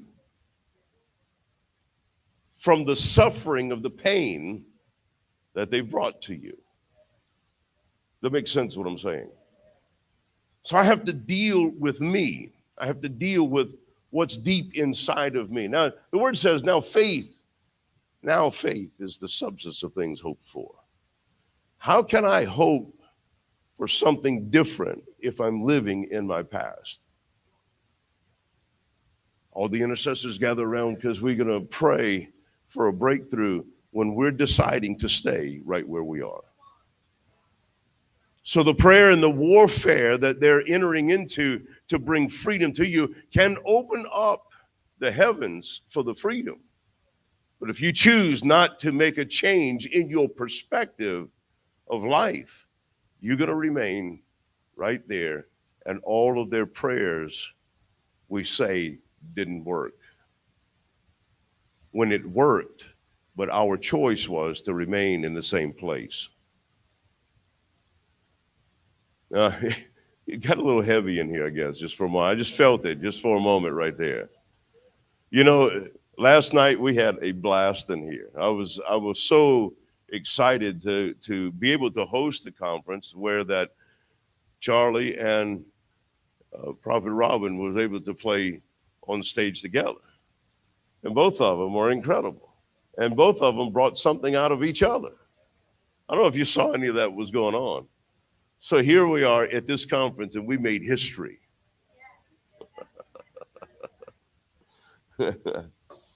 it's impossible to access your promised land without a fight. It's impossible to access the promises that God has given to you without a fight. And the fight is cutting off the past so you can move into your future. And so well, you don't know what people did. You don't know what they've done. You don't know what they've said. Does it really matter? When you really get down to it, does it really matter? And why do you want to hold on to it that they keep you in a cage? They're out doing what they want to do, but they got you caged up. Well, you don't know what my dad did to me, my mom did to me, my uncle, my aunt. You know what? Those things were brought on by a demonic force to try to capture your soul, to keep you from moving into what God has for you. Making sense? I think we I think we would do wrong for us here today if all of our focus was on the prophetic without dealing with our soul so we can embrace what God's trying to do. Otherwise, it's just words that are out there that other people are latching onto and they're getting the blessing And we're saying, why isn't it happening to me? reason it's not happening is because the condition of our soul is not allowing us to reach any further. Makes sense. I want to read. I want to read something to you out of uh, out of Revelations. Revelations is an interesting book. I don't like it. I, uh, but I do like it. It intrigues me in a lot of areas. So if you have your Bibles, go with me to Revelations chapter 18. Let me show you some interesting thoughts here. In a moment's time, the word tells us here that all the merchants of the world begin to weep and begin to cry because all of their investments begin to disappear immediately. It goes eh, from verse one, and after these things, I saw another angel come down from heaven, having great power in the earth, and was lightened with, the, with his glory, and cried mightily with a strong voice, saying, Babylon the great is fallen, is fallen. And it's because the habitation of devils and the hold of every foul spirit and a cage of every unclean and hateful bird. Well, search for the, um, uh, the interpretation of that. At the fowl of the air, David says, I'm going to feed your carcass to the beasts of the field and to the fowl of the air. In, in the natural, he's talking about animals coming out and devouring a carcass that he's about to deliver. But metaphors in here can actually begin to talk about demonic forces that come and begin to devour hateful birds, unclean and hateful birds. For all the nations have drunk the wine, drunk of the wine of the wrath of her fornication. And the kings of the earth committed fornication with her. And the merchants of the earth are waxed rich through the abundance of her delicacies. Interesting story that's being painted here. All the kings of the world. And we've got we've got stuff that's taking place in our world today that you can see that there is a great divide between believers and non-believers. Mask wearers, no mask wearers. It, it, none of this really matters. But when we start digging into this area here, we begin to understand that there are demonic forces that have come and seduced kings to bow their knees to receive the riches or the delicacies that the queen of Babylon begins to offer. When you when you start looking and, and reading this, you begin to see, man, this is pretty close to where we are today. I, I believe that you can read the word and you can find exactly where we are and what to do.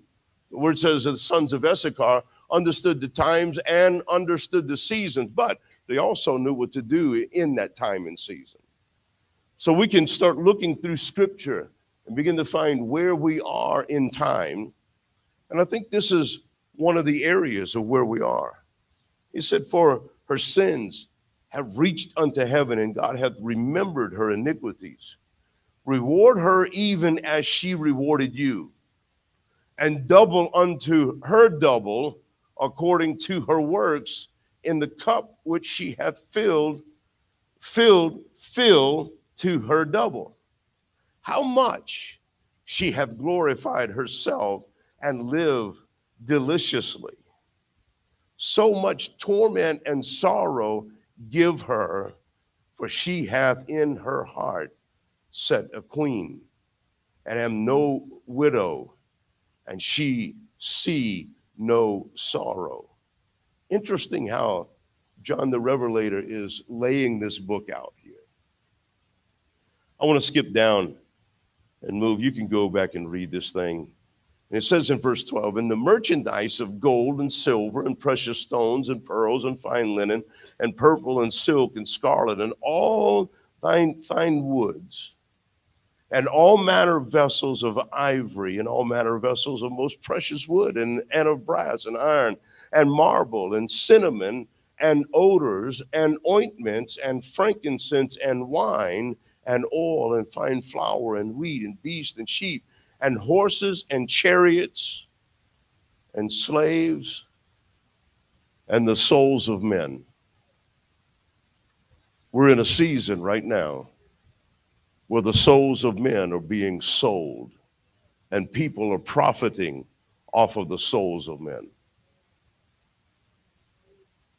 We're in a place and a season in our world that we better begin to read the word and understand it on a level that our life has never understood before. And start building a foundation in our life that our soul is not going to be moved by anything that comes out that's contrary to what God's word is. When I read the word, it tells me that before the great terrible day of the Lord, that there's going to be an outpouring of God's spirit. You can go all the way back to Joel when he began to prophesy and he began to tell, Your sons and your daughters shall prophesy, your old men shall dream dreams, your young men shall have vision. And, and he's going to pour out his spirit on all flesh. This has to happen before he returns. So, what's happening in our world today is, is the timing is try, trying to be thrown off. So, there won't be that type of move take place in the world that all men will be introduced to the King of Kings and the Lord of Lords. But to get it off, so we don't have that move. And if we can, and if this system, this Babylonian system, can encroach upon the souls of men and profit off of the souls of men. And there's there's a lot of profiting that's taking place with what's going on in our world. Just just follow the paper trail of people's investments and you'll find that many of them are profiting off of the things that they're promoting. So in this, why are there so much profiting off of the propaganda, off of the fear tactics, the things that's encroaching upon men's souls to cause them to be paralyzed that they cannot hear in the realms of the spirit and much less know what to do when they hear what God's speaking to them. Making sense what I'm saying? And those of you that don't know me, I say that quite often. Am I making sense? In our walk with God, we have to stay grounded in our relationship with God. In our in our walk, and every one of us knows this, that the moment that you make a commitment to God and you start following after Him, the enemy is right on your heels trying to distract your mind to keep you from praying, keep you from reading. You can go to church and you can hear a wonderful message that has great revelation, but before you get to the parking lot, you've already forgotten because sister or bucket mouth or brother bucket mouth has gotten in your ear and has now caused something to get into your soul that keeps you from holding on to what you received that God's trying to impart into your life. So we have to set a guard for our soul. You know, being raised in church, I've seen a whole lot of things. Being in ministry, I've seen even more things. And I've seen people that had tremendous giftings, but would not root themselves in the word, wouldn't sit while the message is being preached but hang out in the hallways for everything that come in and out, and their life is a shamble right now. All the talent, all the giftings, all the anointing goes out of the window unless you deal with your own soul. Just because someone has a gift doesn't make them have a relationship with God. Because the word says the gifts and callings of God are without repentance. So someone can operate in the gift, but their soul could be wrong. You know, the word says, lay hands on no man suddenly.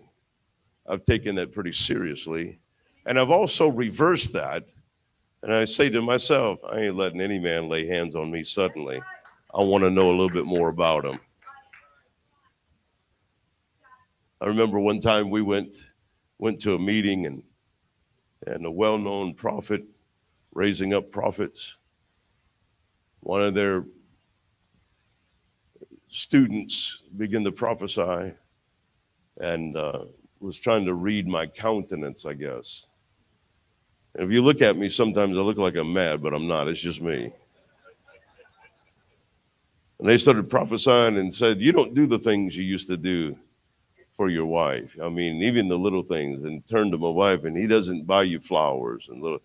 And I just bought her a bouquet of flowers the day before we left to go to this meeting. So I knew right there she was off. and my little wife stood up in, in the middle of it. I was going to let her go and hang herself a little bit more. And she got she got up and got that little finger going and oh uh-uh. and then the then the prophet of the house come in to try to correct it. And uh, mistake right there. I lost tremendous respect and honor there because of that. And so anyway, he was in another meeting we we had attended, and and uh, he told he told uh, the leader of that meeting, he says, "I want to I want to pray for this couple, but I just can't seem to break through."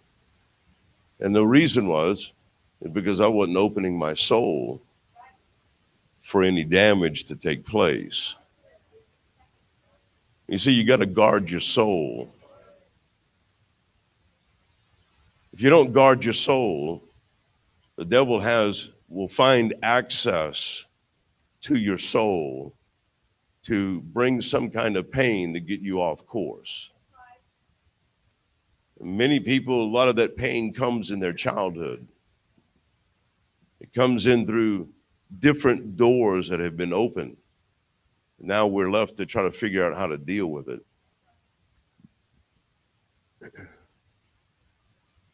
Only God, when you choose to build a foundation in your soul, can heal that hurt. You can have a lot of tools and a lot of equipment to help you work through and just maintain your position. But God wants to remove that pain, that He doesn't linger anymore. He wants to heal our soul. You know, Paul writes in Romans chapter 7, he says, Oh, wretched man that I am, thinking of his past and where he was that day. O wretched man that I am, who shall deliver me from this bondage of sin? Things I want to do, I don't do them. The things that I don't want to do are prevalent in my life all the time. I'm doing them all the time. And then he says, Oh, wretched man that I am. He's dealing not with something on the outside, he's dealing with an internal problem. From whence is this warring in my members?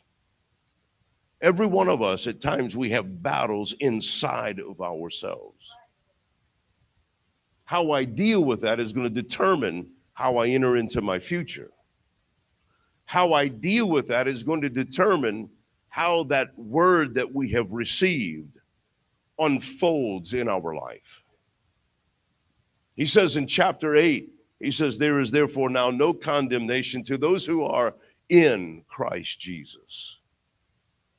So, what, what we find between chapter 7 and chapter 8 is a relief that took place in Paul's life to get him from thinking about, oh, wretched man that I am, who shall deliver me? He said, I can't do it on my own. The things that I want to do, I don't do. The things that I don't want to do, I'm doing them all the time. There's a battle inside. And I think every one of us at times we deal with battles inside until we find the key, we find the answer that sets us free from any bondage that we would have trying to hold on to our life. He says, There's therefore now no condemnation. I find the difference between condemnation and conviction feels very similar in our soul. But they, but they have two results, two different results. Conviction comes from God, condemnation comes from the devil.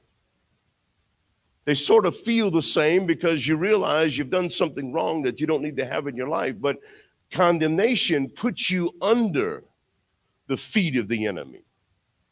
Conviction yielded to and repented of the sins puts the enemy under your feet, that he has no more authority to speak into your life. So, what I'm saying here today is we have to put a guard over our soul. It's, it's not enough that we deal with little things in our own personal life, but to read in Revelations that people's souls are being profited from. We're seeing that today more than ever before. So we can actually look at Revelations chapter 18 and begin to say, in portions of this, we could be living right in this moment. Now, what do I need to do? I need to get into the Word and cause the healing from the Word to heal my soul, that I have a different perspective on who I am. You see, anytime you have a prophet coming in and you make an announcement, people line up in the street because they want a word about their future. But a word about your future is not going to do you any good until the condition of the soul takes on a whole change. That I'm able to embrace that word because I can't bring my past into the future. I have to turn loose of my past and I have to turn loose of my present. Paul speaks to Timothy and he says to Timothy, War a good warfare. With what? With the words that have been spoken and the prophecy that was given to you by the laying on of hands by your grandmother, your mother, and myself. So, what he's saying is, in your present condition, there was a word that was given to you in the past. Take that word and fight in your present with what has been spoken about your future. So, a future prophecy is something given to you today to fight in your now to ultimately get to your future. That's personal and that's governmental. It applies in every aspect. And so, when the signs that are written on the podiums about the soul of a nation, the announcement is being made we're coming after the soul of the nation. But the way we're going to get it is through the souls of individuals. And we're willing to sell your soul that we can capture the nation and sell it out. If you if you're prophetic at any level, you have a sense of understanding that we're being sold out. Things are being done behind closed doors, and they're puppet masters that are presenting their puppets and they think that we can't see they're stumbling. It's interesting how that rapid eye movement begins to cause the mind to freeze. And you can see when that rapid eye movement begins to take place, a blundering begins to begins to come forward. Something's not right. And you don't you don't have to be a prophet to discern what's going on in our nation What's happening is they're coming after your soul so that the caged, unclean, and evil birds, which are demonic forces, will be loosed out of their cages to bring torment to people. You say, well, that's not an encouraging word. I think it's an encouraging word because it challenges us to go above where we are to break loose from the past. So take whatever you're holding on that's preventing you from going into your future and living a life that God wants you to live. The word says, I wish above all things, John chapter 3, I wish above all things that you would prosper and be in health.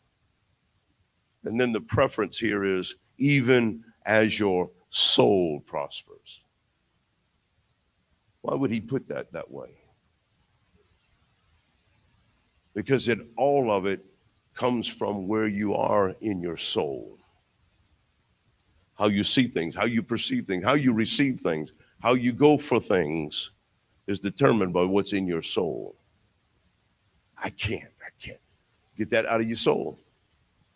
Because the word says, I can do all things through Christ who strengthens me. It doesn't matter what I've been through. It doesn't matter what, what the world says. It doesn't matter what my mama says. It doesn't matter what my daddy did. It doesn't matter what my uncle did. It doesn't matter. Any of those things doesn't matter when I have my soul in the right condition. Because those things are behind me. Paul says, I'm reaching for those things that are before me. For what? Because there's a prize. There's a prize in this thing.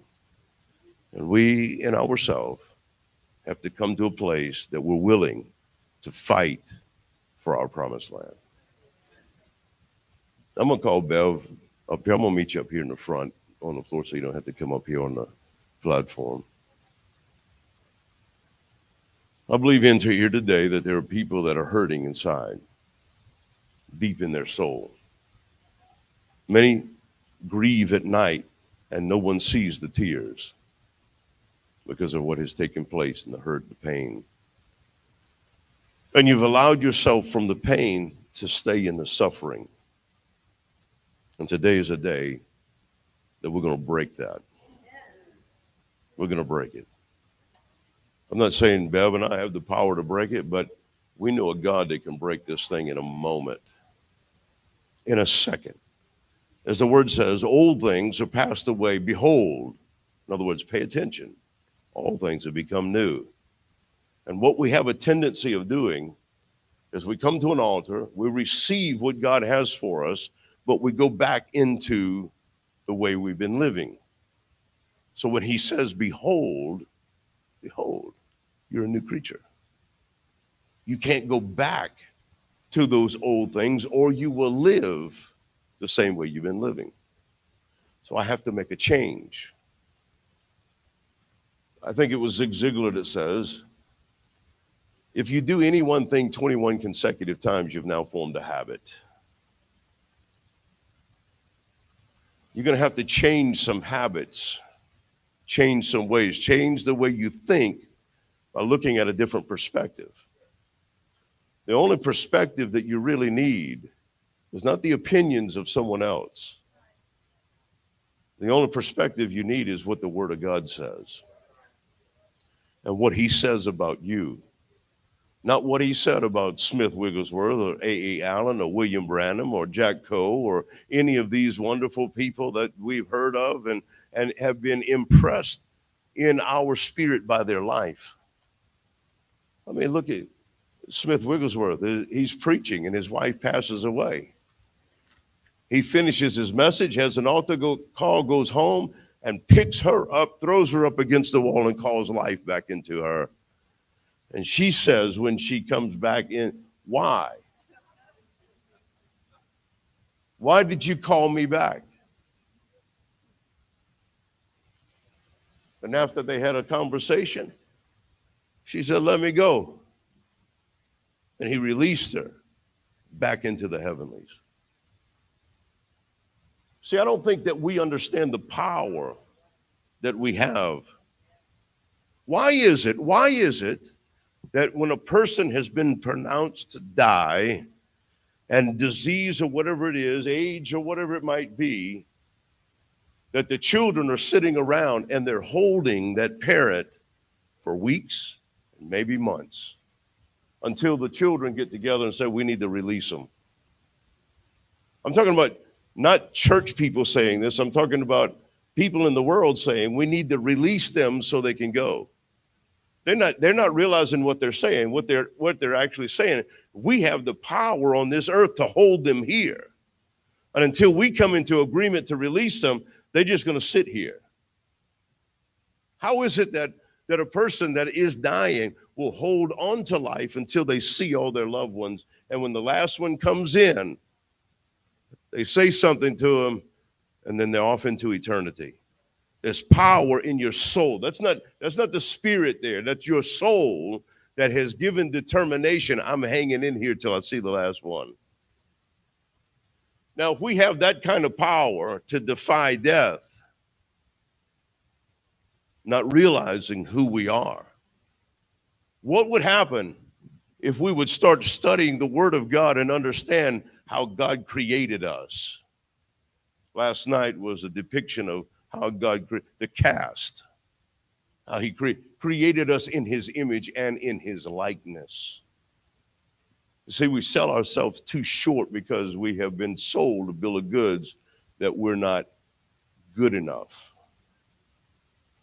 But I'm good enough because Jesus saved my soul. And I've asked him to come into my life, and he lives in me. There's therefore now no condemnation to those who are in Christ Jesus. So here I am in a pastor robe here today. And I want to throw out an altar call for you. Where are you today in wrestling in your soul? Are there previous hurts and pains that you're still holding on to? Today's the day to get rid of it. Are there thoughts in your mind that says you're not capable, that you're less than? Maybe somebody walked out in your life and left you dealing with all the problems and they're out going doing their thing. And you think, well, they got it better than I have because I've been left with the kids, I've been left with all the bills, I've been left with everything, and I'm suffering in this. Today's the day to turn it loose and let God pull you out of that and let Him minister to your soul. So I'm going to ask you, without bowing your head, without closing your eyes, and maybe a strange altar call. You know what? Let's just be real and just look at the problem and say, you know what? I got a problem. We have a mindset everybody's doing everything wrong and everybody's intending to hurt me and everything, everything, everything. And it's not all that, it's what you're dealing with in here. Because if you get this in order, all that don't matter. And why allow anybody toxic to speak into your life and control your soul? I don't know. I don't understand it, but there's a point in our life that we just have to walk and say, Sorry, Charlie. So this morning, this evening, whatever time it is, no matter where you're from, if you want to get healing in your soul, I want you to come stand at this altar. We want to pray with you this morning. Who'll be the first one to stand up and say, I'm ready to deal with it. I'm ready to get over it. I'm ready to move. Now's the time to come.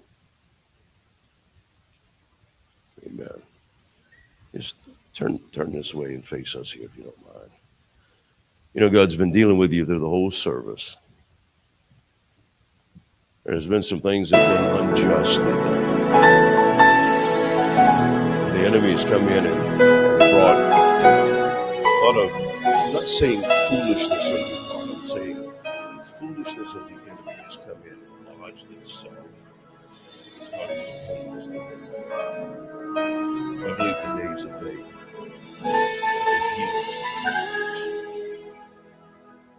The word says old things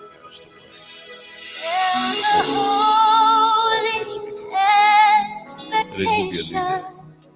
It's gonna be a new day. New beginnings, rising in new adventures.